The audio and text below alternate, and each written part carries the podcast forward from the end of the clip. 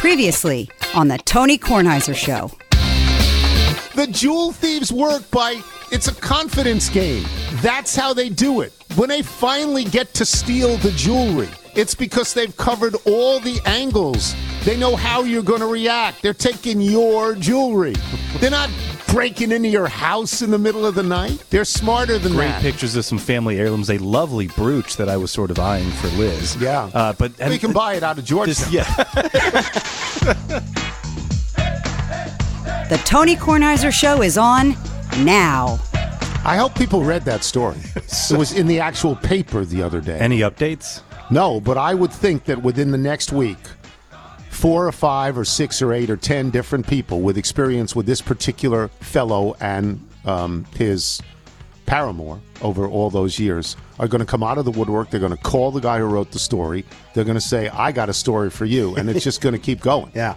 And that's what's going to be the fun part. You know, when, when other people come out. You know, my question, my original question, Jeannie and I talked about this at length.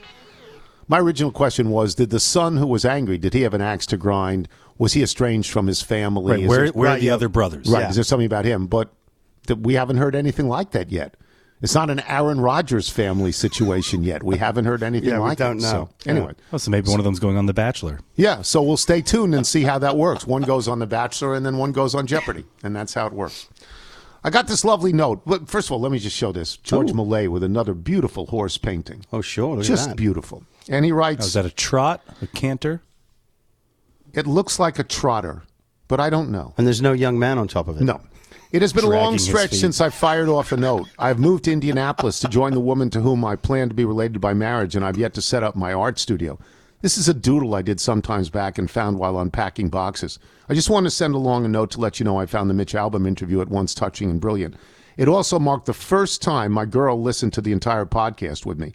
In other news, I've landed gainful television work here in Indianapolis. I host a morning show called Lifestyle Live. Isn't that nice? That's great. It's a fun, lighthearted program, entirely different from anything else I've done. I'm also getting an opportunity to host a weekend sports betting show called All Indiana Bets, in which we pick games and drink bourbon. It's crazy fun. And they're going to get married on October 15th in Bethany Beach. Isn't that lovely? In order to make it convenient for me, and, and George writes, my mother wants to meet the man who cheerfully talks about watercolor doodles on what I've described to her as a radio program. Isn't that lovely? That is. It's lovely. So we wish George and Kathy all the best. Um, I was going to talk about the Olympics this morning and my lack of knowledge and even interest in the Olympics, which are going to start in about an hour and a half. Yes. Like the last Olympics just stopped about, I don't know, four days ago. And the next ones are going to start in about an hour. It never and a half. really starts until Tirico's on a rooftop. Yeah. There you uh, go. So so this is the interesting thing, and I don't know how I don't know how true what I'm about to say is. I don't know. Tracy was telling me that there is a report that the NBC talent will not be in China. That they will be calling these events from Connecticut, where they have NBC has a big bunch of studios in Connecticut. Do we think that's true? Because we do expect to see Tirico up above Tiananmen Square, don't we? Now, We're is in this a- Beijing. we expect to see Is that. this a network decision? Is this a, a group of personalities making a political statement on their own? Don't know. I would imagine it's a network decision. Yeah, that's. And this is the other thing I wondered about. I mean, are people going to events? Like we heard, we. I'll reference Sally from the other day. Said she hadn't been to a, one live event in a couple of years. When ESPN broadcasts the Australian Open, are they there? uh, is, are the, the ESPN The personalities talent there? I believe they are. No, I don't know. Yeah. Um, I mean, I don't know. I know I know some other people in the world of tennis that have not traveled over there for this. Yeah. Whether it's because of Naomi Osaka went out, right? she did. Yes, she lost to uh, Anisimova last night. Yeah. So At least she's playing. yes, At yeah. least she's playing. So, Yeah. so I think it's fair to conclude that the more she plays, the more she has a, a mental equilibrium about playing tennis. I would think and that would be good. She's a very good player. She is. and so you want to see her do well, though she may not be ready to do well. A bunch of people went out early. Yes. You know, Muguruza is supposed to be really good, and Raducanu, Yes, Emma won the U.S. Lost- Open. Yes, Sloane Stevens lost to her in the first round match. wanna- And But Why- no more no more Blake Trinan situations. What is a Blake Trinan situation? Deportation. Oh no! Oh, that's Novak Djokovic. That's I hadn't thought about that. That I wanted to deport. No, no deport deportations yet. Anyway, let me get to what I'm going to begin with today. I have two notes here. One I cannot read. Um, one's from Wendy. I'll get to that in a second. but I got this nice note from Barry Landsberg. Now nobody knows who Barry Landsberg is except me, but he used to go to Camp Tioga. Seven or eight or nine or ten years younger than I am, and he was always a good friend with Peter Melman. In fact, he introduced me to Peter Melman. And he writes, I've enjoyed the podcast for many years. I, you would think if you knew me, and I know you know me, you would think you would have made this known a little bit earlier, right? I've enjoyed the podcast for many years, but never more than during the last two years of this unending pandemic. You, Michael, Nigel, and your regular guests have supplied unfailingly great entertainment, well thought out opinions, spirited disagreements, ample laughs, and plenty of touching moments during an otherwise challenging time for so many. I am less happy on those days when the podcast does not air during my daily walks in Santa Monica, but then I mitigate the loss with PTI. Thanks for all of this. We have some connection and not just connective tissue. We lived about 100 yards apart in Long Beach, you on Harrison and me on Neptune Boulevard. I know the house well. I know Barry's house very well. I went to Camp Tioga with Carol and Pam. I introduced you to Melman, still one of my closest friends in 1973 when you called me, then a freshman in College Park, about a piece you were then writing on the Maryland basketball team for Newsday, I think. You, Peter, and I even had dinner at my home about 30 years ago when you were in LA covering a live event. And of course, anyone who knows me knows I do not remember that. I don't. I have no recollection of that. Carol talked about Susie Colbert coming over here for dinner with her parents and described it in great detail. I have no recollection. No recollection. None. Zero. Anyway, thanks for all you and the crew do to brighten my days, and please keep at it, Best Barry. That's really sweet. Isn't that nice? I just wish, you know, it's 30 years. You, you know. Could have reached that earlier, yeah. Okay. This is from Rieger. Now, Do I need to leave the room? I can't read it. I can only read some of it um, because it's filthy and it's suggestive. It's wonderful. I love it. Should I read the text she sent me? Yes, go ahead. And I love Wendy. Yeah. Uh, Wendy's the greatest guest we've ever had on this show. Absolutely. Most dangerous woman in, In the in world. DC. Yes. In the in the world. world. Kicking Actually, out windshield. she said uh, she was looking for her email. She said, "Had a capitalized fabulous dream about King Kornheiser that I must share with you. Turquoise short shorts are forever changed for me." Wendy. Okay. now, everybody knows that Wendy has retired. Wendy has gotten married. Wendy is publicly uh, in a battle with cancer. She has made that very public, so I'm not saying anything that, you know, that everybody doesn't know. And everybody knows I love Wendy Rieger. Yes. I've always loved Wendy Rieger. She writes, You have wandered about in my imagination in the many months since COVID sent you underground. I fear you are now transmitting from your basement on a potato radio, like the ones you boys made in seventh grade shop class. Even the red lipstick that transformed my mouth into a Kornheiser trademark has been reduced to a sad smear inside a mask. If I hold it to my ear, it whispers, He'll be back. Just. And at 4 a.m. yesterday morning, you came back in a dream. I was in a restaurant. I was there with several longtime male friends and a few guys I used to date, including Belly Rub. Do you remember that guy she talked about? this time he didn't ask. As we were arranging ourselves around the table, you walked in wearing turquoise super super short shorts and a red T-shirt. Unbelievable. You announced you were going to the pool, but wanted to see me first. I was so stunned, I still can't feel some parts of my body. I walked you to the table, sat down, and insisted you sit in my lap. There was a great deal of hubbub as we struggled to arrange your long and very hairy legs across the arm of the dining room chair.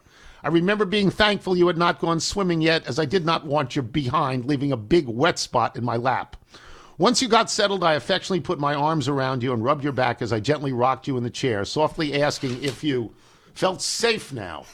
You leaned your head against mine, and in that classic Kornheiser tone that reveals a rising annoyance, you said emphatically, You know, the CDC says spooning is dangerous. what? I should have tossed you aside and gone over and rubbed Belly Guy's ample stomach. Maybe a genie would have come out of his behind. Instead, I rocked you vigorously and put my red lips to your ear, and I whispered, something I can't say about the CDC. At that point, I felt someone's smooth legs rub against mine and it startled me awake. They were my husband's. That's so fabulous. It's so Show, don't fabulous. It's so fabulous. And the next two paragraphs are impossible to read. it's impossible. It's signed Big Smooches Wendy. So it's just great. That's fantastic. tell. You need to show that to Aldridge. oh, absolutely. Yeah, as we all perform together. Um, yeah, we did Paradise by the Dashboard Light, I believe, in the New Zealand embassy I 30 that, years yes, ago. I think I recall that. That yes. I do remember. That I do remember because Wendy was involved in it. Uh, most of you people know that I like to talk about weather here, and I, I just wanted to talk about the weather that we missed yesterday. There was, and it went on for days, there was the forecast for days that the following thing would happen there would be rain between Wednesday night and Thursday morning. The rain would change into a violent burst of snow for three to four hours. This would overtake the entire Washington, D.C. metropolitan area and leave one to two inches or one to three inches of snow on the ground. Not an enormous amount, but it would come in a large burst. And the main talking point was should you have school or not? Now, Wilbon called me yesterday from New York, and he said, I called my house, and Matthew answers the phone. Do they ever have school in Washington, D.C.? Do they ever? And I explained to him, well, this is what was supposed to happen. And it was because that window was right at the time when the school buses would be taking kids to school that they said we, we probably shouldn't do it. Now, the storm did not materialize. The rain did materialize for a longer period of time than people expected at a warmer temperature than people expected. And in fact, it never got below freezing in Washington till about 5 or 6 o'clock yesterday. It hovered around 32 or 33. It would have been enough for the, for the snow, had there been snow, to accumulate on grassy areas and on the sidewalks. It would not have been a threat to driving or anything like that. But everybody got it wrong, including Doug Kammerer. He got it wrong. Did he apologize? I don't know. I don't think so. You know, because I don't think TV weather people, and I love them all, I don't think they ever apologize. I think they say, oh, this is what happened. Yeah. They don't tell you we got it wrong. They say this is what happened. Maybe Kammerer said I got it wrong. But the Capital Weather Gang, who I revere, said they got it wrong. And they explained what they were looking for in the models, and they explained their reticence at the beginning of the forecast. They said, you know, we felt we weren't sure it was going to be this big burst of snow. We were concerned that the temperature would not decrease to such a point that any snow would fall or stick. We didn't get any snow. I didn't, on my weather apps yesterday, which are set for my exact street, I have four different weather apps set for my street. And they said at various times from 7 to 10 in the morning, it's snowing now. And I looked out my windows and Raining. it wasn't snowing. It was raining. it wasn't sleeting. It wasn't snow. wasn't doing anything. So the Capital Weather Gang tried to explain how this happens, how you get it wrong, which people like me appreciate. We appreciate if you explain how you got it wrong. We're happy when you get it wrong and it's more benign than you said it was going to be. Well, I'm happy. You know, I, others are not happy. Melissa Malay's not happy. Melissa Malay, you know, if, if you want to live in snow, move to the Yukon. It snows all the time. Do the do the you know the traffic in the Yukon and say, oh, can't can't get around that traffic circle. There's eight feet of snow. Okay, so they always want snow. Kammerer always wants snow. I guess weather people want Sure, it's a- variety. it's a weather event, You know, yeah. that's what they want. You're describing the difference between TV and print.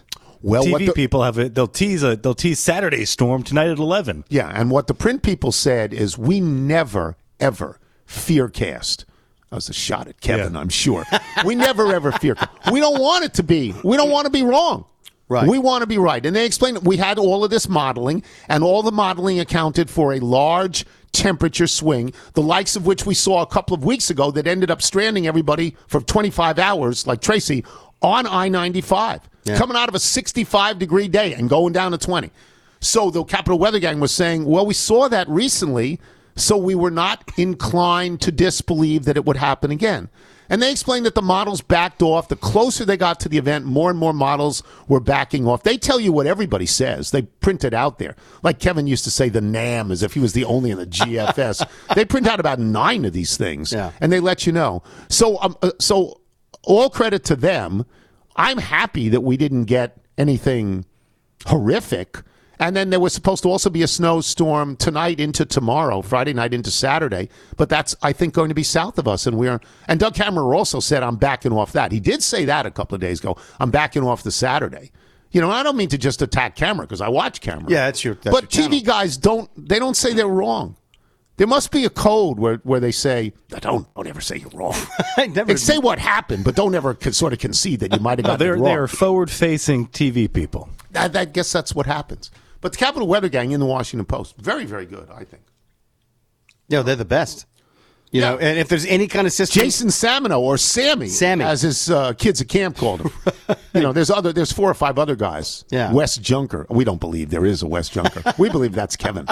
We believe that's Kevin. The, lo- the local questions with schools is, uh, you know, at this point, I think they're looking for any excuse to have a reason to cancel just until the numbers are really coming down. Yes. So and- two hour delays. A lot of the cancellations. drivers, a lot of the drivers are substitute drivers. A lot of the drivers are ill. Yeah, I mean, I'm sure you're seeing this with your mail carriers and all sorts of people. This stuff flies around Yeah. and infects everybody. You know, unless you just live in hermetically sealed, pretty much like I am. So, all right, we will take a break. Um, when we come back, Jason La Canfora will join us. I'm Tony Kornheiser. This is the Tony Kornheiser Show. Tony Kornheiser Show. This is the Shopify ad. Shopify is more than a store. Connect with your customers, drive sales, manage your day to day. Shopify instantly lets you accept all major payment methods. Shopify, this is the part I like, has thousands of integrations and third party apps from on demand printing to accounting to advanced chatbots to and beyond. I have no idea. Michael, I have no idea what I'm with means. you, Dad. Chatbox. I have no idea what that means. Supercharge your knowledge, your sales, and your success. Discover endless possibility. Shopify is tirelessly in reinventing tools of growth for over 1.7 million businesses, helping them to succeed every day. Can you explain what Shopify does? Uh, yes, they're going to help you reach a wider audience. They're going to help you take that idea, whether it's in a physical store, in the online space. They're If you own a on- business. yeah, they're going to help you on the back end in terms of processing and shipping. Not everyone has a Rob in their life, so they're going to help you take care of uh, the the hardships of trying to get things actually out to people and make sure that goes smoothly.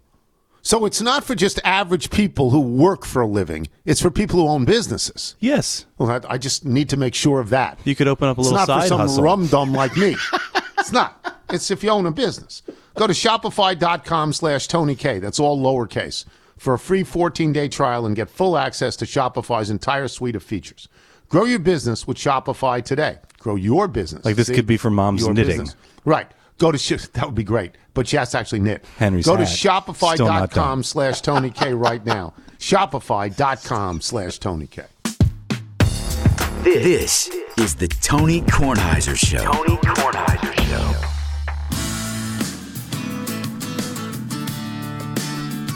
Show. Let me read the email. My name is Pat McGee, a singer songwriter originally from Annandale, Virginia, and founder of Pat McGee Band.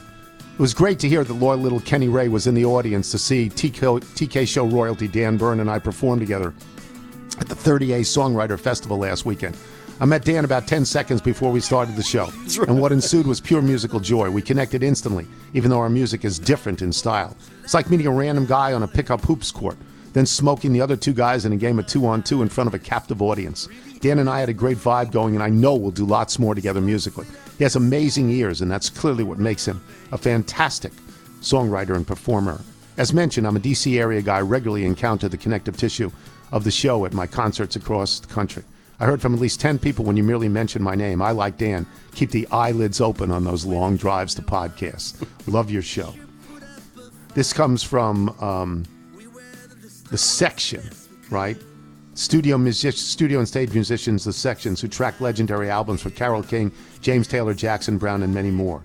That's great. It was equivalent of getting drafted by any pro sports team for me. What a dream. And then he said, I had the exact same thought on the beloved and iconic theme song from Cheers being used by Applebee's. This can't be. Shame. This is called Broken Heart. We will play Pat McGee later in the show as well. This is called Broken Heart, and it plays in Jason La Canfora of CBS Sports and, of course, of his own radio show in Baltimore. Um, I have a bunch of little questions before we get to games, if we even get to games. What was Arians doing slapping his player in the head? What was he doing? Everybody saw that. He got fined 50 large for that. What was he doing? Yeah, um, channeling Woody Hayes. I, I don't know. Um, yeah. yeah. he lost his cool. The interesting thing about it is, you know, he's got the torn ACL, so he's got to like hobble, literally, you know, and wobble his way over there. But he did it in in pretty short order. Uh, you know, he he lost his cool. Um, it's obviously not the same as striking a college player on an opposing team. Right. But it is, you know, it, it it is generally frowned upon, and you're not supposed to be um, putting your hands on people. Uh, and I mean, he does have this sort of cool uncle vibe about him that probably lets him to get a, get away with some things that some other coaches might get return fire for. But I don't think we're going to see it again, Tone. I'll put it that way. I, I don't think it's going to become, um, you know, his calling card. Let me get to a thing that's more important about him as far as I'm concerned. You kick a field goal with a minute 11 left, you go up by 19 points, you cannot lose the game. Why is he going on fourth down, which then keeps the game at 16, where you theoretically can be tied and go into overtime? Anybody with a mind is going to kick the field goal. Why wouldn't he? Unless you think I'm wrong about that. No, well, I mean, the only thing I can think of is they they felt like it was one way traffic there. That they were the superior team. That this was almost like, I mean, a quasi buy because of the limitations of that Eagles offense against their defense Right. and, and what Jalen Hurts could and couldn't do. He might be giving his, uh, you know, trying to give his guys a shot in the arm, and also just practice, almost like use it as special situations. Like, you know, okay, we know this kid probably make the field goal, but let's you know what I mean. Let's get ourselves in this. Let, let's take advantage of this opportunity to run something, to put something on film, to try something, because we might really need that in a more competitive football game. Okay, I'll buy that. What is his opinion of himself, though? It's very high, right? Arians thinks he's very smart, doesn't he? I get that Um, sense. I mean, look, he's got a bit of a chip on his shoulder because people waited so long to give him an opportunity that he's proven Right. to be clearly worthy of. Oh, sure. Uh, I, I think he's very well liked. He's very down to earth. You know, he's a kind of a regular dude from around York, PA. Um, he enjoys his life. He, I mean, he, he, he, you know, he's work hard, play hard kind of guy.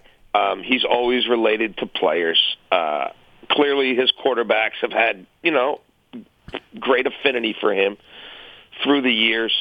Uh, thinks highly. Well, I mean, look, he's he's won a Super Bowl. He did some pretty, you know, the the situation um, with the Colts, you know, where he had to take over the team and leads them to the playoffs and ends up being, you know, I think he what he got Coach of the Year that year as an interim, which you never see. So, he's, yeah, but.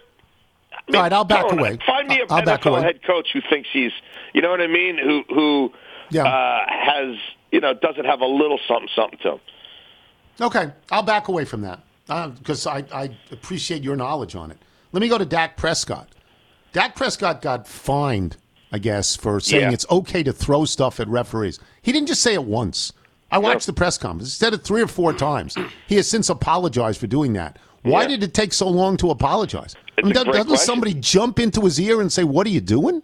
Well, I think it took so long to apologize because I don't think the apology was all that sincere. Like when it takes that long, you know what I mean? Three or four days of people saying, like, "Bro, is that really the example you want to set? Like, is that truly how you feel? Like, you know, what are we talking about here?" And and, and here's the thing: it, it what it really speaks to is this.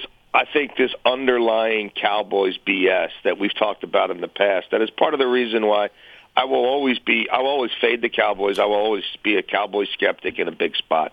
There's sort of a sense of entitlement. There is this belief that well, if it just doesn't happen this year, it won't be our fault. It'll be because of injuries, or it'll be because you know just one bad matchup, or it'll be because well, you know we just had too many penalties that day, but we were the better team, or you know what I mean, bad luck, or oh the officials screwed us, like you know, Dez wasn't a catch.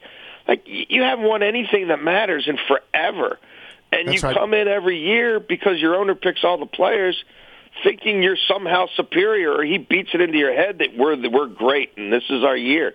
Like they set expectations in the worst way possible. They set set them too high and you'll always fail. That's the cowboy way. Um, and I think there was an undercurrent of that in this. And and and and and the sad thing is you didn't know that like you're going to tell me you practice that game all the time and you're the quarterback and you're the team captain and he's the coach and neither one of you owned it neither one of you really took accountability for it and explained why it failed and how it could have succeeded like the that umpire's got to touch the ball before it's an official play. That's the rule. Get the ball to him ASAP. They didn't do that. Now, could he have taken a different route to get there? Yada yada yada. I mean, maybe, but we're really going to get. If your season comes down to the athleticism of the umpire, shame on you. Yeah. No, you're right. Uh, just as a small follow up, Um, do you expect Mike McCarthy to be the coach of this team next year? Most likely, um, Okay. most likely, and, and he will go in under great duress. But I, there's some, you know, dynamics going on. We've talked about this before. I, I'm this whole Kellen Moore is a whiz kid thing. I, I've never seen the empirical evidence to back it up. But good luck watching a Cowboys broadcast without those talking points having been um, pushed to the broadcast crew, uh, and you know ad nauseum, and then that again is is filtered back to the listener or watcher. Uh, and he clearly has, uh, uh, you know, what there's eight openings. He's going to interview for at least half of them. So, and he's an impressive guy, and and I think he'll interview very well, and he has in the past. You know, so despite the fact you could look at his offense and say, nah. I mean, you can't get the ball to CeeDee Lamb, but I'm supposed to believe you're you're one of the brightest offensive minds in the world he still may get one of these. And Dan Quinn is going to get one of these. So, you know, they're going to have to rebuild, and those guys will probably take a guy or two with them. So they're going to have to rebuild the infrastructure there a little bit. And through that conversation, and trust me, Jerry's going to want to be very involved in that. Jerry's the one who told McCarthy in the first place, hey, you want this job. This kid's your offensive coordinator, and he's your play caller. So could there be, a, a, you know, some, some uh, rub there? Could there be some tension there? Um, you know, could Jerry want to bring Mike Zimmer in as the D coordinator and McCarthy say, "Oh my God, he just wore everybody else in Minnesota. You know, he's wore everybody out in Minnesota. Like that's not really the demeanor I want. I don't know that that's a fit. There's certainly possibility for for some of these conversations to get um, a little bit tense and terse. So I I think they're signaling pretty strongly that you know he's our guy for another year, but the Giants were also sending a whole lot of messages about Joe Judge right up until they weren't anymore. Yeah. Um, speaking of coaching, do you hear anything about Harbaugh going to the NFL? Do you expect Yes. Jim Harbaugh in the NFL? I think, I mean, I think it's more likely than not that he ends up back in, in Ann Arbor, but there's certainly a whole lot of winking and flirting going on right now. Um, whether he, you know, actually, uh, you know, consummates a deal with Mark Davis to coach the Raiders or not remains to be seen. Um, but look, I would just look, I, I, that process is ongoing. There's a lot of people who you know said for years that Mark Davis will never get a guy with a whole lot of options to coach his team, and then he you know he got the Gruden thing done. did, and there yeah. were a lot of people who said there's no way Mark Davis will be the guy who ends up in Vegas. Like he's not going to be able to pull that off. Now, a lot of people did a lot of the heavy lifting, but he's still playing in Vegas. It still happens. So, um, it's possible, Tony. I don't know that I would say it's super likely, but it's possible. Okay. Um, the Eagles committed to Jalen Hurts. I, I I'm going to just bring this up. Three Alabama quarterbacks in a row: Jalen Hurts, Tua, and Mac Jones. I don't know that they've got NFL arms. The best pass that Mac Jones threw against Buffalo resulted in the most thrilling play of the weekend, the interception by Micah Hyde. Um, Jalen Hurts had a guy wide open in the end zone, and a guy closed from the other end of the end zone and intercepted Yeah. that. Is Jalen Hurts the right guy? Well, I can understand them seeing enough there to be willing to let him open another season as the guy. Does he close next season as a guy? I think that remains to be seen. Um, It could be a situation that's like, you know, Howie's got three of the first 19 picks, and he's always a Right. mover and a shaker. Whether that means moving down some and getting a quarterback at the end of the first round, so you can still have the fifth year option on him, but you're not investing, you know, the higher draft capital he has with the first two picks. It would not shock me if this looks a little bit like it did. Jeez, I'm trying to do math in my head. I guess it's been six years now since. Remember when he had Sam Bradford, who we all kind of knew, like you know, he'll win a game, he'll help you win some games, and like you know, he'll be okay, but you ain't going anywhere with Sam Bradford. And and look, I think Hurts that's still to be determined, but it's somewhat similar. Right. And then he had Wentz. And he didn't expect to be playing Wentz as fast as he was, but then Teddy Bridgewater got hurt, and he got a one for Bradford. And then, you know what I mean? They started the the process with the other guy. I don't know again that somebody's going to get hurt in the preseason, and it will allow that to open up. But he's always got one eye open when it comes to to the trade Right. market. So I, I think they will add to that quarterback room with another young, you know, whether he's a, a top flight first round pick or a developmental guy in the second or third round or whatever. But I, I do think they'll address that, but it won't be someone who will have the pedigree because this draft class, no one is necessarily plug and play. Who's who? You know what I mean? Who you're going to have to make the case from day one that like, well, you've got to play that guy. Um, and, and you know, look, Hurts has a ways to go, but I, I, there's certainly some things he did uh, for that football team that, as water, whether you know, we can say it's watered down and this or that, and it is. You know, and did some of these teams that were in the playoffs really, really have any business being in? Maybe not, but this is how it works now. You know, I, I, I think you have to give him some credit for as little as he's played. Um, that team has looked better and has been. It helps the defense out when they run the ball the way they. I mean, they've been a more complementary team. They've been more, much more of a functioning NFL team the last couple of years when he's played versus when he's not. He's a natural leader. I don't know yes. if he has an NFL arm. Right. I don't know, but he is a natural leader. I'll get you out of here on this, and then you'll plug your radio show. This is a typical PTI question. Of the four games coming up, which game, in your mind, is most likely to yield an upset? Which underdog? An upset. Um, I think San Francisco is a dangerous football team.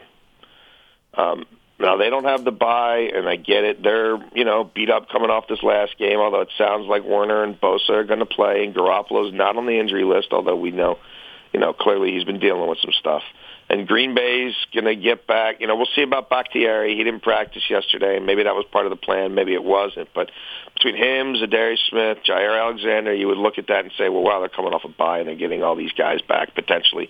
And um, those guys, when they're right, are, are are superstars at very key positions. When you're talking left tackle, edge rusher, and uh, and corner, but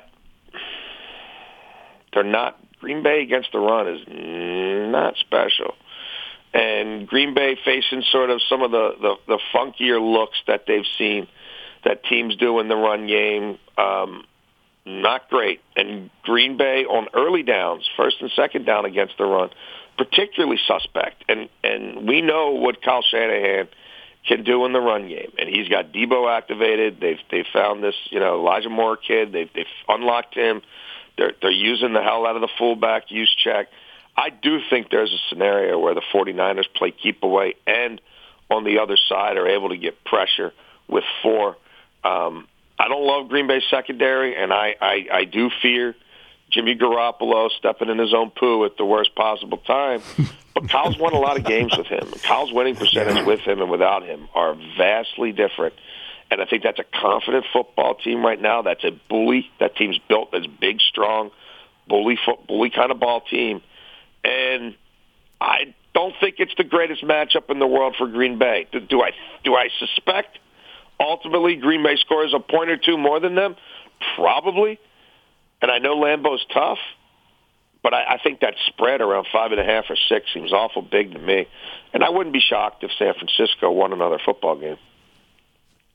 All right, plug your radio show. You've just given people enormous knowledge. I love that. Oh, I don't know about that, but I can I can I sell do. it.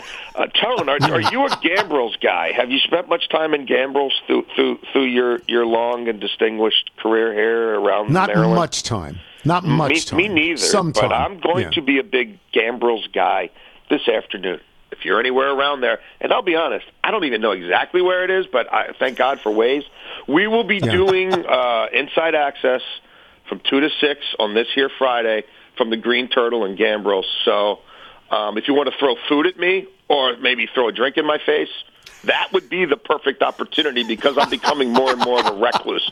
Uh, by and large, if you want to listen to people throw food and beer at me, you could do so on the Audacy app or stream us at www.1057thefan.com. Jason, fabulous. Talk to you next week. Thanks, Jason. You got it, brother. Thank you. Jason La Canfora, just wonderful. We will come back allegedly with James Carville and Jeff Ma. We'll see. You never really know. I'm Tony Kornheiser. This is the Tony Kornheiser Show. This is the X chair read. You may love your work, but do you love your office chair? You would if you got an X chair. With an X chair, you can actually look forward to sitting in your office because your body will feel so much more supported and comfortable. And more comfort means more productivity, helping your X chair pay for itself thanks to how much more work you'll be getting done every day. Do you see how they did that? Yeah. Do you see they sort of guilt you into doing something? It's very, very smart. I'm in an X chair now. I love it. I do. If you're feeling tight or stressed, just turn on the Elemax massage feature and choose from four different massage options. If the office is running too hot or too cold, flip on the Elemax temperature regulation. Either heat or cool your lower back.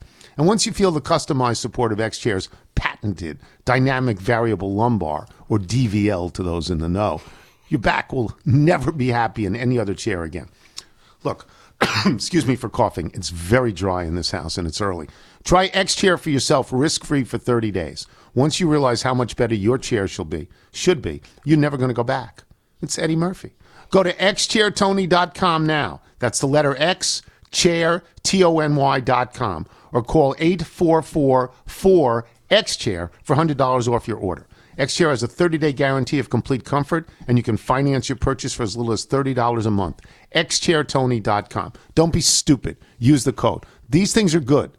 I have one. I'm sitting in it. It's good. You're listening to the Tony Kornheiser Show. The Tony Kornheiser Show. Once again, this is the Pat McGee Band. This is from their most recent release, which is called Sugar Packet. Was recorded in Falls Church, Virginia, though Pat McGee at this point lives in Barrington, Rhode Island. Listeners in the Atlanta area can see the next performance February 6th at Eddie's Attic in Decatur, Georgia. And Virginia, D.C., and Maryland natives can grab tickets to D.C.'s City Winery.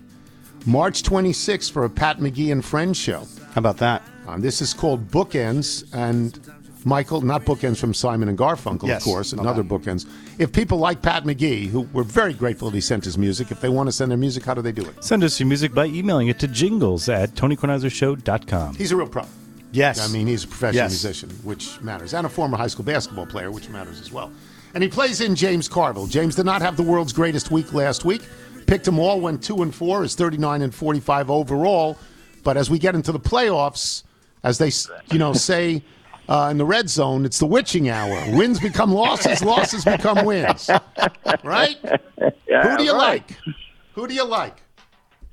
But I, I, I have a one moral dilemma, gang, What? and that is I, I'm I'm so pulling for Cincinnati because you know, Because of uh, Burrow. you know, and Chase and Chase too. You know, Right, that's right. But I, I, I think that the, the Tennessee front four is going to just give him hell. He, he, however good he is, if he had a, a better than average offensive line, he'd be unhurt. You wouldn't even believe how good he is.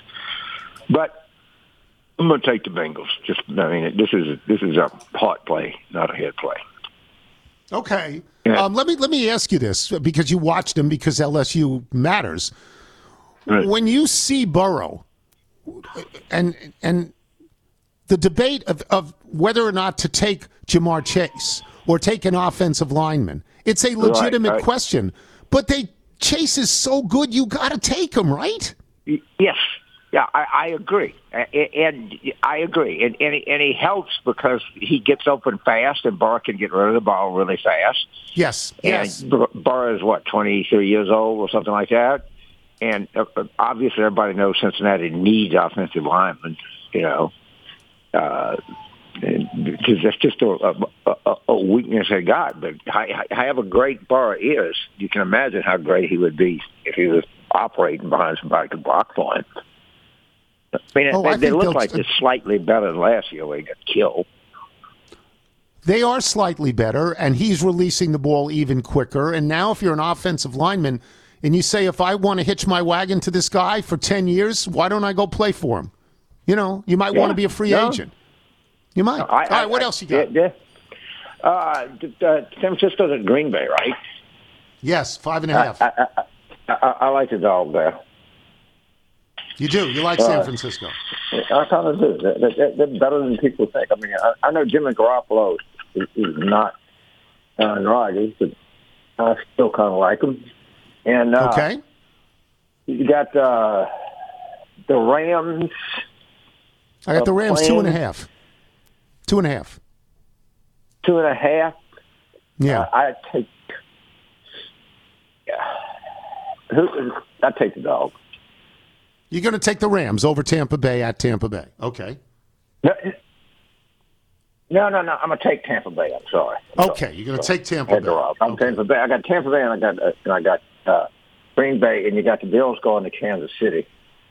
Man, Those I- I Kansas hate City to one and a half. I think I'm gonna take Kansas City. I hate to do it, but uh, Kansas City's good. We've seen that I'll game be before. I'll be pulling against We've my interest. Huh? We've seen that game before, Buffalo and Kansas City, and Kansas City has beaten them in the in the Right. AFC Finals last year, right? Right, that's right. But that's last year, uh, yeah. But I mean, it's uh, Yeah. Buffalo is good. I, I, I, I, obviously, it's full phone, but they're not Cincinnati. Are you making breakfast? yeah. What do you- what do you think people do this time of day? So great, so great. I thank you, James. Good luck with all of this. Hi at home to everybody. James Carville, boys and girls. It's wonderful. He's making breakfast. Yeah, breakfast with James. Yeah, it's just that ought to be. He ought to do that as a show. Absolutely. Coffee's ready. You know, Yeah. he ought to do it as a show. Yeah. Uh, do we have Jeff Ma? I believe Sean is is efforting that as we speak. Just so great. you always it's the weird sounds that you get from people where they think that I guess that they're holding a phone so they figure you can't hear. Right. Like Yeah. yesterday on the PTI show, my phone rang. It just rang. And Michael has programmed it with this sort of sappy uh, music, and then they announce who the caller is. Oh, that could get you in trouble. you know, on TV. and- but it, no, but it's taped. luckily. unknown caller. Oh. it was an unknown caller. You know, and then Tracy went crazy. she said, "Why, why don't you shut the sound off?" And I said, "I, I don't know how to put it back on if I shut it off. I don't have any idea." So anyway, anyway, tell me when we have Jeff. He's there. Okay, Jeff was two and two last week. Uh, picked only four games. He's fifty-one and forty overall. We only have seven more games. Even if he loses them all, if you have bet with Jeff Ma, you made money. You made money. You thank Jeff Ma. You pick up bet the process, and you you thank him for this because you've made money, right? You had a good year with us anyway. You had a good year. Who you like this week? Um, hey, just one thing. I was listening to the pod uh, you guys did earlier this week with Chuck Todd, who obviously I Yes. can congratulate for his his uh, hotness right now. But um, Yes, you talked hot. a little bit about the the lines and whether the lines are, you know, like the the notion that he knows more about the teams and whatnot. But the lines, in in my mind at least, at this point of the year, tend to be very very efficient because this is a market. And ultimately, the market just gets smarter over time. And so, given going into this week, and then also when you go into the Super Bowl, the lines become more and more efficient. Now, the difference is, as we go into the playoffs, into the Super Bowl, there's just a different composition of the market, meaning that there's a lot more public money in the market, and the public money matters a lot. The Super Bowl is typically the only game where the line is shaped much more by the public money than the sharp or professional bettors. So just something to think about as we go into these last, you know, few weeks, which is that the market is very efficient, but also the market is comprised of, of different people at this point. Um, In the last in the last 24 hours, Jeff, the lines that we gave Chuck Todd, three of them have come down. In, in three different cases, the underdog is getting a half point less. That is a, is that just a reflection of money being bet, or does somebody does somebody greater change the line? Uh, it's hard to say, and that that is actually what I'm getting at. And this is why you're uh, a legendary journalist because you know how to ask the right questions. Uh, the the the the hard to know for sure. Like normally in earlier during a regular season, if you see Lions move at this time of the week, it's typically going to be very smart money. But but some of this is is going to be based on news, right? There there may be some news, and the market's reflecting that um, that Garoppolo is going to play for sure, and that you know Bosa may be back, and Warner may be back, and that's why that Green Bay number moved off of six to five and a half. Right. Um, the other numbers, the other numbers are probably just more a reflection of you know just some of the money that they're seeing in the market. Who do you like? All right, we're going to take um, Tennessee minus the three and a half. This is one that's tough. I mean, ultimately, the buy um, from a statistical standpoint is worth about a point and a half. Home field is worth, you know, at this point maybe two points if even. So you're kind of saying that Tennessee and Cincinnati are even teams. I think the big difference is that Tennessee is is as healthy as they've been in a long while, and Cincinnati obviously has some injuries on the defensive line, and um, I think they're going to struggle to stop Tennessee. Tennessee um, runs play action a lot when they have Derrick Henry and AJ Brown, and Cincinnati struggles against play action. So this will be a game where I think Tennessee will score a lot of points. I actually think Cincinnati will score also. So I like also the over 47 and a half in this game. Um, so those are those are two plays on that game. Okay. I'm going to take Taking the over. San That's good. Francisco plus the five and a half. Um, this is a tough one because obviously I like the six uh, much more than the five and a half. That does make a difference in my mind, but um, uh, I I do think that this is a challenging matchup for Green Bay, who I think will have trouble stopping San Francisco's run. Um, I don't think Green Bay will have trouble scoring at all. So I do think this will be a case of, um, you know, how much can San Francisco keep up with them and how much can that run um, really, you know, so sort of slow down Green Bay's pace of play. But um, I think this will be a relatively high scoring game also. Obviously, the weather is, is a concern because it will be cold. Um, one thing on the weather, I mean, a lot of people have talked about the weather in that New England game, and New England game was very high scoring. New England Buffalo game was very high scoring. Um, the big thing on weather, obviously, is, is wind, much less than temperature. Temp- like low temperature games have tended to go over the total because people uh, bet the total under because of the weather, but re- the temperature. But really, the, the thing that matters is the wind. So if you're looking at these games and scoring and totals, it's the win that matters. So It's like in golf. The wind is the Yeah. is the enemy of the golfer. Yeah. The wind. Okay. All right. In in the Rams and Tampa Bay. I'm going to take Tampa minus the three. I know there's a ton of concern about Tampa's health on the offensive line um, and even in their skill positions. Um, but I, I just like Tampa at home against a Rams team that, like, honestly, um, probably looked better than they played last week. Um, they, they struggled to run. They, you know, Arizona really just imploded more than anything. And the roster composition of the Rams being so top heavy, it, it's just never proven to work particularly well in the NFL. Um, so I, I think Tampa wins here, um, and I also like the over in that game, which is 48. So um, just another thing to watch. By the way, I don't, we we because Wilbon loves Arizona teams, no matter who they are. He just loves them and insists they're better than they actually are. But we had a question on Cliff Kingsbury. Cliff Kingsbury's three years at Arizona. The last half of the season is dreadful compared to the first half, Jeff. Absolutely dreadful. Yeah, I don't know that you make bets on coaches. You know what I mean? That how much you factor in a coach. But if you have a consistent you know, low end result in the second half of a season by a particular coach, does that influence your bet at all? Yeah, I mean, I, I think it has to. I think ultimately what you do as a bettor is you have sort of these objective factors. So you try to quantify everything and wrap it into a model that predicts like what the point spread is. And then certainly if you're a, a, a bettor that knows qualitative measures like subjective factors, figuring in something like Kingsbury and, and you know, his I mean, it, it is documented. He, his teams have played worse down the stretch than they did at the beginning, and certainly Arizona looks really? like that. Really? It's dramatic. It's dramatic Yeah, it how is. this happens three years in a row. All right, one more game Buffalo, Kansas City. Great game. Yeah, this, Potentially this great is game. a tough. Yeah, it's a tough one. Um, I would say it's a literal coin flip, but then I'd be using the word literal incorrectly. Um, but it's um, it's it's it's a tough one, and ultimately, this is where I would tell you you've got to think about this like the market, right? And when you buy low and sell high. And right now, if you were to talk about Buffalo, would you say that you are you would be buying the highest that you could buy or selling the highest that you could sell? Right? That They certainly looked as good as a team could ever look Yes. against New England. Yes.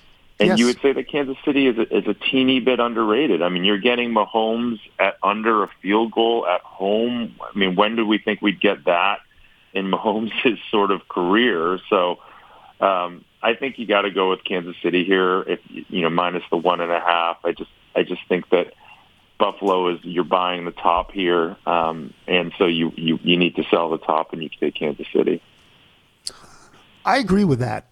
I've thought Kansas City. Kansas City's like ten and one in their last eleven.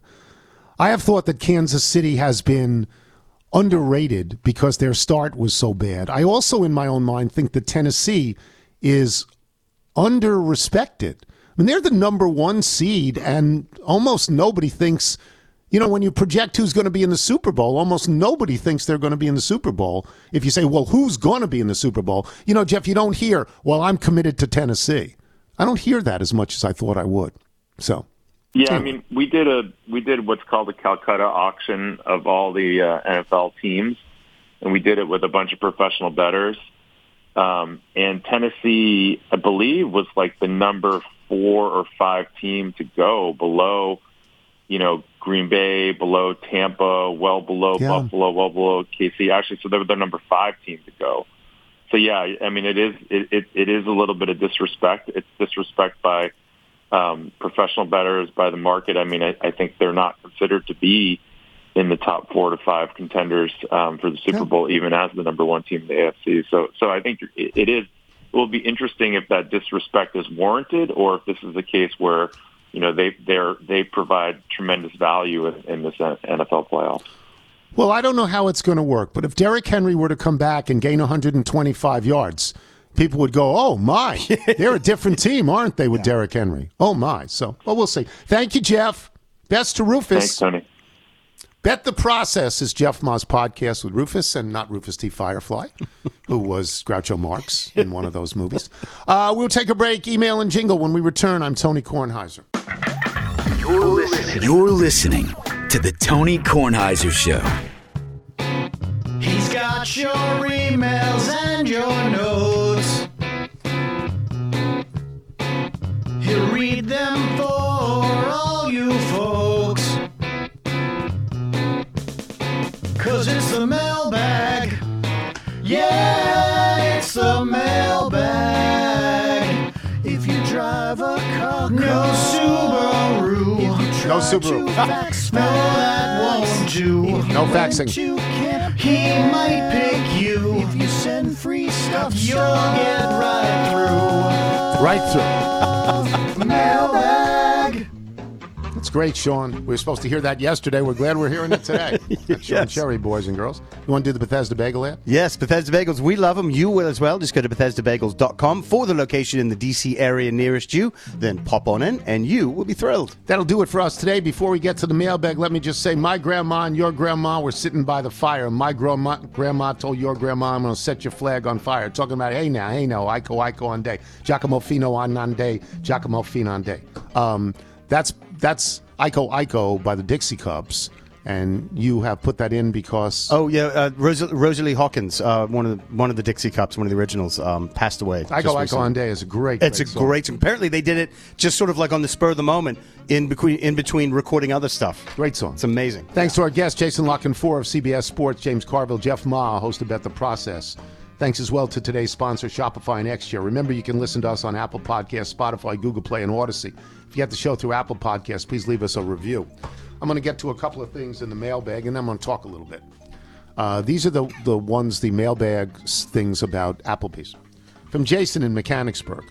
Just got done listening to Monday's pod, was struck with the urge to write. I too saw Applebee's ad over the weekend. Immediately upon hearing it, I thought to myself, Tony's going to have something to say about this. As I was listening, I was taken completely aback by the question, how does this happen? How does Applebee's get to use this song for the commercial? Well, Dr. Hoffwath, if I learned anything from this show, it's the answer to all your questions is money. Applebee's obviously paid a king's ransom for the rights to use this song, and seeing as how there are no new episodes of Cheers coming on in the foreseeable future, I'm sure the songwriter is pleased to get some more money for his or her work. Also, per Nigel's comment about the Beatles music being used for a sneaker commercial, it was Revolution, it was Nike. The interesting thing about this is that Paul McCartney agrees it was strange and, in fact, blasphemy for that song to be used in a commercial for sneakers. It wasn't McCartney or any Beatle who authorized this, but Michael Jackson. That's right. After purchasing the licensing rights to the Beatles catalog. Can't I recall seeing an interview with Sir Paul where he went ballistic, talking about how his perceived friend Jackson went behind his back and outbid him for the rights to their music, and then proceeded to profit off the catalog by licensing out the songs to various sources. I believe Sir Paul eventually got the rights back Yes. after some time. Thanks for all the years of entertainment. I also recently purchased the Albanese gummy bears. They were a big hit with the family. From John Pearson in Milwaukee, in my lifetime, I've had someone who had no level of success or creativity specifically set out to destroy one portion of my career and succeed. Had multiple relationships crash and burn due to dishonesty and disloyalty, seen injustice happen to family and friends, watched corporate malfeasance cause blight and poverty in a community that I loved, and seen intolerance pull apart different parts of my world. That being said, I've never been able to muster up the anger and venom that Tony worked up because the theme song to Cheers is now being used to promote Applebee's. My inability to gin up outrage may be part of why my broadcasting career did not get where I had hoped. I just hope Tony never finds out that Quaker State is planning to use Harry Nilsson's theme to the courtship of Eddie's father to sell motor oil. From Brian in New Braunfels, Texas. Who allowed Applebee's to use the Cheers theme song? Benjamin Franklin. Everybody knows his name. The answer to all of your questions is money. Lucas Schoolfield, first time emailer. Thank you so much for addressing this. I'm 33 years old. I started watching Cheers in 2020 at the start of the pandemic. My dad, Pete Schoolfield, loves Cheers and has always loved listening to you, so this makes sense for it to be my first email to the show. Cheers is an amazing show. It is so relatable. It resonates with me, even though it started airing before I was alive. I'm almost through season eight, and every single time I watch it warms my heart. When I saw that Applebee's commercial for the first time, I immediately texted my family that it should be illegal for them to use the Cheers intro song. It legitimately makes me mad. Your reasons for why hit the nails on all the heads. Thank you for standing up for this, and please do everything you can to get that commercial off the air. From Bill Matfeld in Fort Mill, South Carolina. Thank you, thank you, thank you for going off on the appropriation of Cheers by some money grubbing national chain. You gave voice to my outrage. I'm 48, and Cheers was the beloved sitcom of my youth. It was suggested by Nigel, who I thought would also be enraged since Cheers was uh, was particularly beloved in Boston, that perhaps they're trying to tap into 80s nostalgia. Well, I can tell you that it'll have the opposite effect on this particular little. You go into one Applebee's, you've been into them all. They all have the same local high school memorabilia in the same places in every restaurant. Hardly feels local. Feels more like you're being sold something by a corporation. Anyway, keep fighting the good fight. Brendan in Arlington. A Cheers David Aldrich moment. Many years ago, I worked in Evansville, Indiana, where they had a Cheers replica bar. Ted Danson came through to do an event for the campaign I was working on. Afterwards, I proposed we take a walk down the street to check the bar out and get some pictures. He gave me a look that could have kept all the kegs cold for a month and said, No, I don't think we'll be doing that, my friend. Apparently, he was not so eager to go to a place where everyone knew his name. And from Jim in Lutherville, which I assume is Lutherville, Maryland. Nobody, nobody knows your name at Applebee's. Maybe Magoobies, not Applebee's. Nobody. Let me get to something else. Found out when we started the show that Meatloaf himself had passed away, apparently within the last 10 or 12 hours. Uh, and I say that at 8.05 on Friday morning. Marvin Aday, Marvin Aday, I think his name, before he became Meatloaf. He became Meatloaf after he met Jimmy Steinman. Um, and those two had a great and tempestuous relationship over a long period of time. Jimmy was the creative force for all of the Meatloaf songs, but Jimmy couldn't sing like Meatloaf. Meatloaf could stand there and he could deliver a rock and roll song with a Wagnerian operatic voice.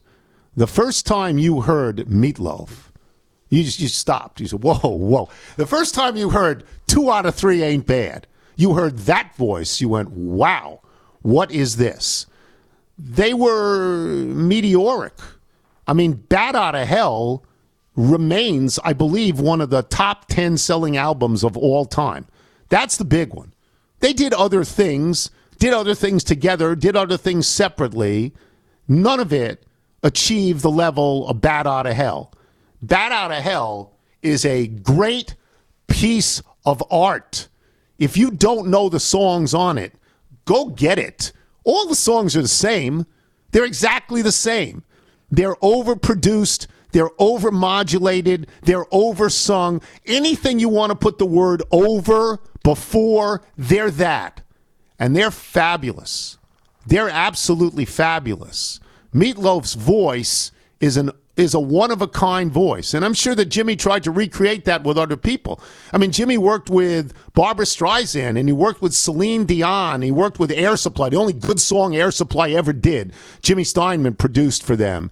And he worked with, who else did he work with? Did I say Celine Dion? Bonnie Tyler. Yes. Yes. Bonnie Tyler. Everybody knows that song. Yeah.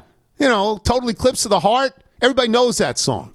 But nobody that Jimmy ever worked with made you stand there and stop dead in your tracks the way Meatloaf did. They were theatrical people. Jimmy wanted to write plays. He ultimately did write plays. He wrote musicals. He wrote one musical, Whistle Down the Wind, I think it was called, with who's the great British. Come on, help me out here. The, great British composer and lyricist and theatrical person. Andrew Lloyd Webber. Oh, Andrew Lloyd Webber. Oh, thank Jimmy you. wrote Thank with him. It didn't hit. It didn't hit. It didn't work. Whistle down the wind. Didn't work. But he got to work with him. That's all Jimmy ever wanted to do. He wanted to produce plays in Central Park with Joseph Papp. That's how he met Meatloaf. Meatloaf was an aspiring actor, if I'm not mistaken. And the group was managed by my other friend, David Sonnenberg. And David got in the middle of them all. You know, I mean, it was, again, it was tempestuous.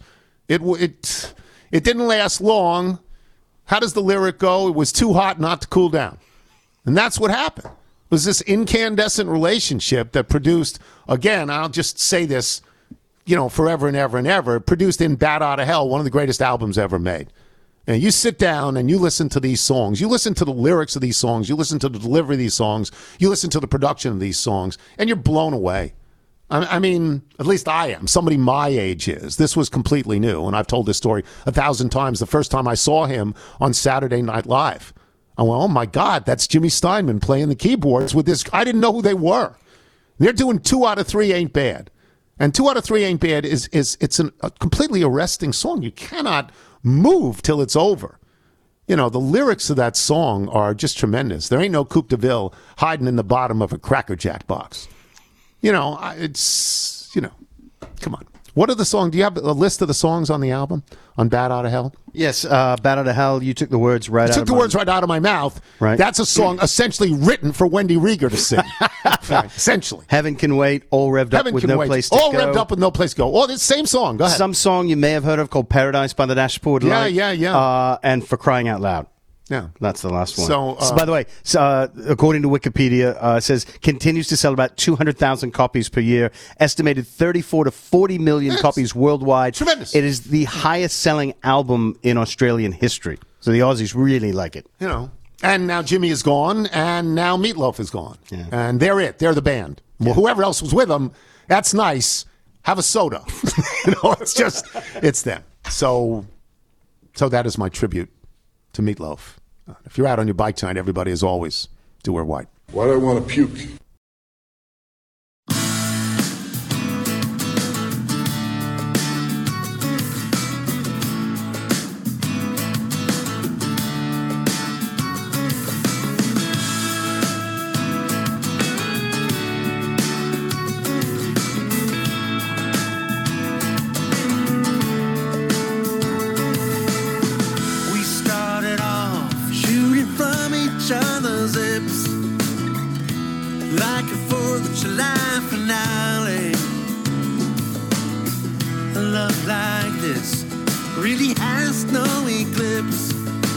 Sparks lit up the sky around me.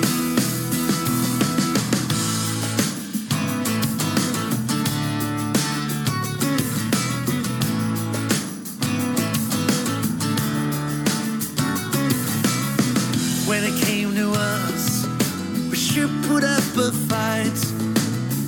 We weathered the storms the best we could. Sometimes breaking up connects us for life.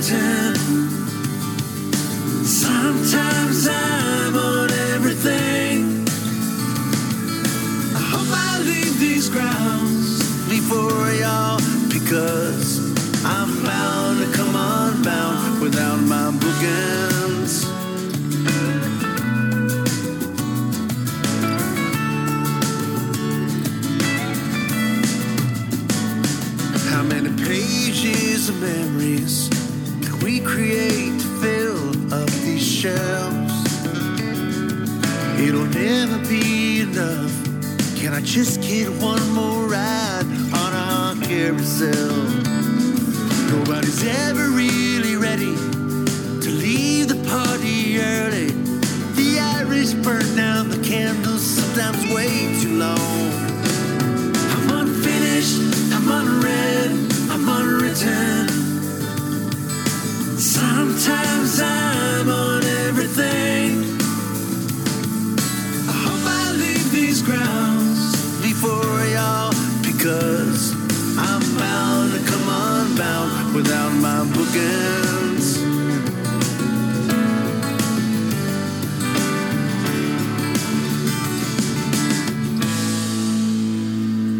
You're the parent, not the friend they say. I get all that, but don't tell mine. And my folks have never found a better friend in all my life. I'm unfinished, I'm unread, I'm unwritten. Sometimes I'm on everything. I hope I leave these grounds before y'all because I'm bound